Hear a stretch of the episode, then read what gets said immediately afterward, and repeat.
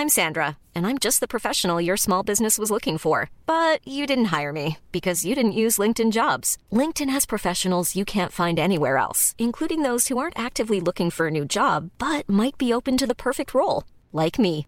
In a given month, over 70% of LinkedIn users don't visit other leading job sites. So if you're not looking on LinkedIn, you'll miss out on great candidates like Sandra. Start hiring professionals like a professional. Post your free job on linkedin.com/people today.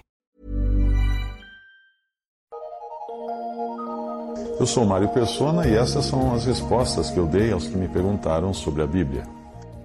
Você escreveu perguntando por que o diabo nos tenta se ele não pode, não consegue fazer com que nós percamos a salvação. Por que então ele se esforça tanto em nos tentar?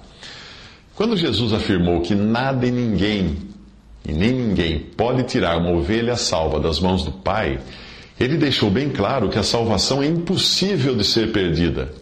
Então, por que Satanás perderia seu tempo tentando um salvo para fazê-lo tropeçar ou cair em pecado, se com isso não irá conseguir levá-lo para o lago de fogo? Muito simples. Ao fazer um cristão cair em pecado, o diabo consegue tirá-lo de circulação como testemunho para Deus. Quando um salvo por Cristo cai em pecado, ele não perde a salvação, mas ele perde a comunhão com Deus. E fica inútil, fica sem adorar, sem testemunhar, sem pregar o Evangelho, sem fazer as obras que Deus preparou para que ele andasse nelas.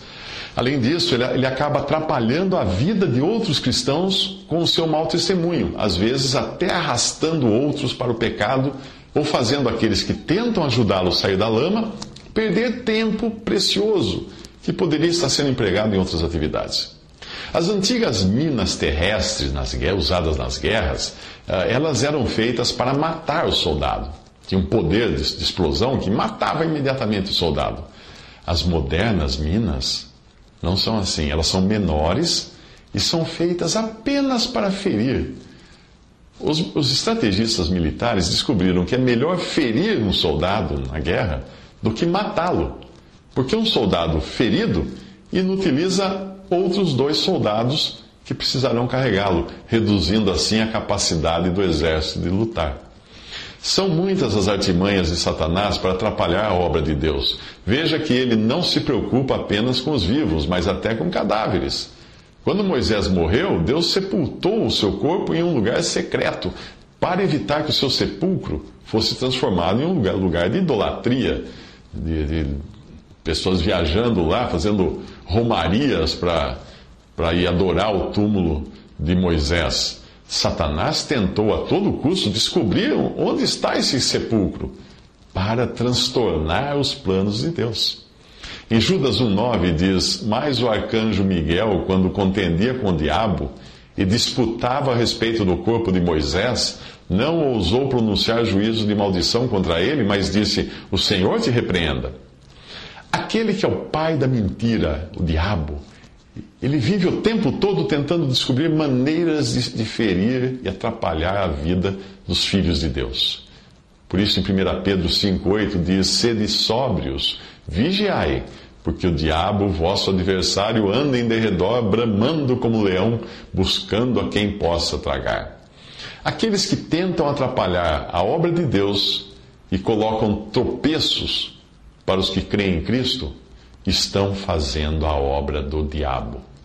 1 Tessalonicenses 2,18 Por isso, bem quisemos uma e outra vez ir ter convosco, pelo menos eu, Paulo, mas Satanás nos impediu. Atos 13,7 O qual estava com o procônsul Sérgio Paulo, homem prudente este, chamando a si Barnabé e Saulo, procurava muito ouvir a palavra de Deus, mas resistia-lhes Elimas, o encantador, porque assim se interpreta o seu nome, procurando apartar da fé o procônsul. Todavia, Saulo, que também se chama Paulo, cheio do Espírito Santo, e fixando os olhos nele, disse: Ó oh, filho do diabo, cheio de todo engano e de toda malícia, inimigo de toda justiça, não cessarás de perturbar os retos caminhos do Senhor? Já hoje, Satanás engana muitos cristãos com sinais e maravilhas feitas em nome de Jesus, mas isso tomará proporções nunca vistas quando vier o Anticristo. Mateus 7, 22 a 23 diz que muitos me dirão, o Senhor dizendo, muitos me dirão naquele dia: Senhor, Senhor, não profetizamos nós em teu nome, em teu nome não expulsamos demônios, e em teu nome não fizemos muitas maravilhas? Então lhes direi abertamente: Nunca vos conheci. Apartai-vos de mim, vós que praticais a iniquidade. 2 Tessalonicenses 2, 9. A esse cuja vinda é segundo a eficácia de Satanás, com todo o poder e sinais e prodígios de mentira. Uma das formas mais sutis que o diabo usa para enganar os cristãos é assumindo uma forma religiosa e de justiça aparente que faça os cristãos baixarem a guarda. Quando os cristãos buscam na política e nos governos desse mundo socorro para as coisas de Deus, estão se colocando onde está o trono de Satanás, que é o príncipe desse mundo. Em Apocalipse 2,13, o Senhor fala: Conheço as tuas obras e onde habitas, que é onde está o trono de Satanás. E retens o meu nome e não negaste a minha fé, ainda nos dias de Antipas, minha fiel testemunha, o qual foi morto entre vós, onde Satanás habita. Em Gênesis 14, 22 a 23, diz que Abraão Porém, disse ao rei de Sodoma: Levantei minha mão ao Senhor, o Deus Altíssimo e possuidor dos céus e da terra, jurando que desde um fio até a correia de um sapato não tomarei coisa alguma de tudo que é teu, para que não digas eu enriqueci a Abraão.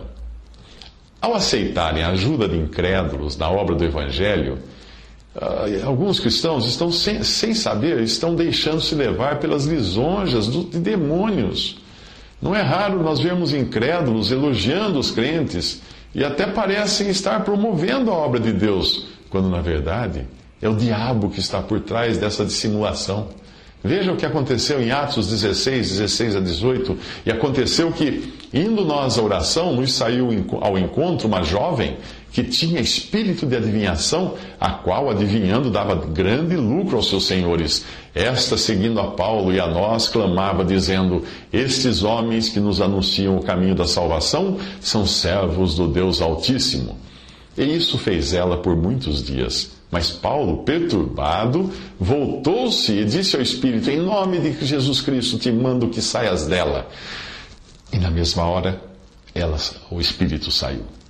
Finalmente, se você gosta de ver defeitos nos seus irmãos, está o tempo todo os acusando de algo, saiba que também tem alguém que vive fazendo isso. Apocalipse 12, de 9 a 10, e foi precipitado o grande dragão, a antiga serpente, chamado Diabo e Satanás, que engana todo mundo ele foi precipitado na terra e seus anjos foram lançados com ele. Eu vi uma grande voz no céu que dizia: Agora é chegada a salvação e a força e o reino do nosso Deus e o poder do seu Cristo, porque já o acusador de nossos irmãos é derrubado, o qual diante de nosso Deus os acusava de dia e de noite. Portanto, se você gosta de criticar os irmãos e falar mal dos seus irmãos, de trazer acusações contra seus irmãos, saiba que existe um que faz esse trabalho muito bem e está muito feliz com isso. O nome dele é o Diabo, Satanás, a antiga serpente.